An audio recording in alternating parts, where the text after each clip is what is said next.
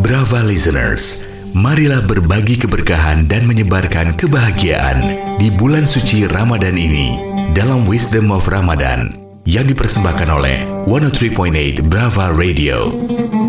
Assalamualaikum warahmatullahi wabarakatuh. Brava listeners, mari kita lanjutkan program Wisdom of Ramadan di Brava Radio ini dengan saya Nadisa Hussein yang menyapa Anda semua dari kampus Monash University di Melbourne, Australia.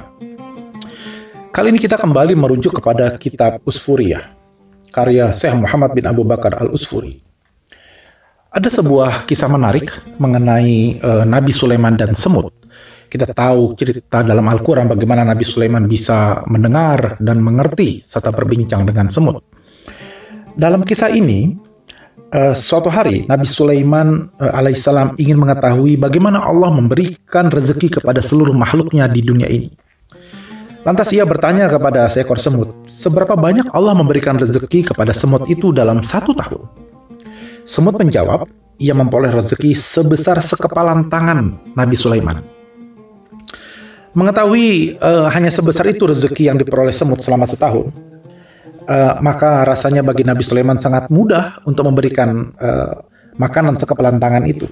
Lantas Nabi Sulaiman membuat kesepakatan dengan seekor semut untuk mau masuk ke botol yang telah diisi dengan makanan sebanyak sekepalan tangan Nabi Sulaiman itu. Dan semut setuju. Maka botol pun ditutup rapat. Setahun kemudian, Nabi Sulaiman mendatangi semut. Ketika ia membuka botol tersebut, Nabi Sulaiman terkejut. Ternyata semut hanya memakan sebagian saja dari makanan itu.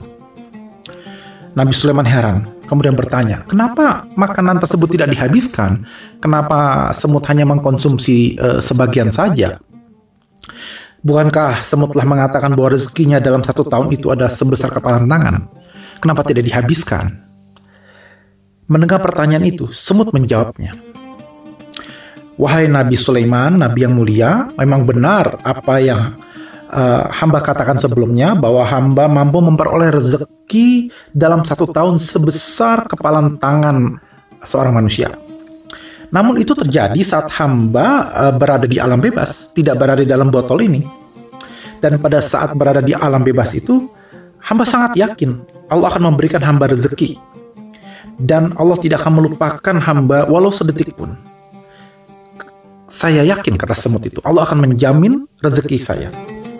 Tetapi kini hamba yang lemah ini terkurung dalam botol Nabi Sulaiman. Apakah kemudian uh, Nabi Sulaiman bisa menjamin bahwa uh, Nabi Sulaiman tidak akan lupa memberi saya makanan setelah satu tahun? Apakah engkau wahai Nabi Sulaiman berani menjamin hidup dan rezekiku di tanganmu? Pelajaran dari kisah ini adalah Pertama, soal keyakinan bahwa meskipun rezeki itu hanya sebesar kepalan tangan, tapi kita yakin Allah akan memberikan rezeki kepada kita.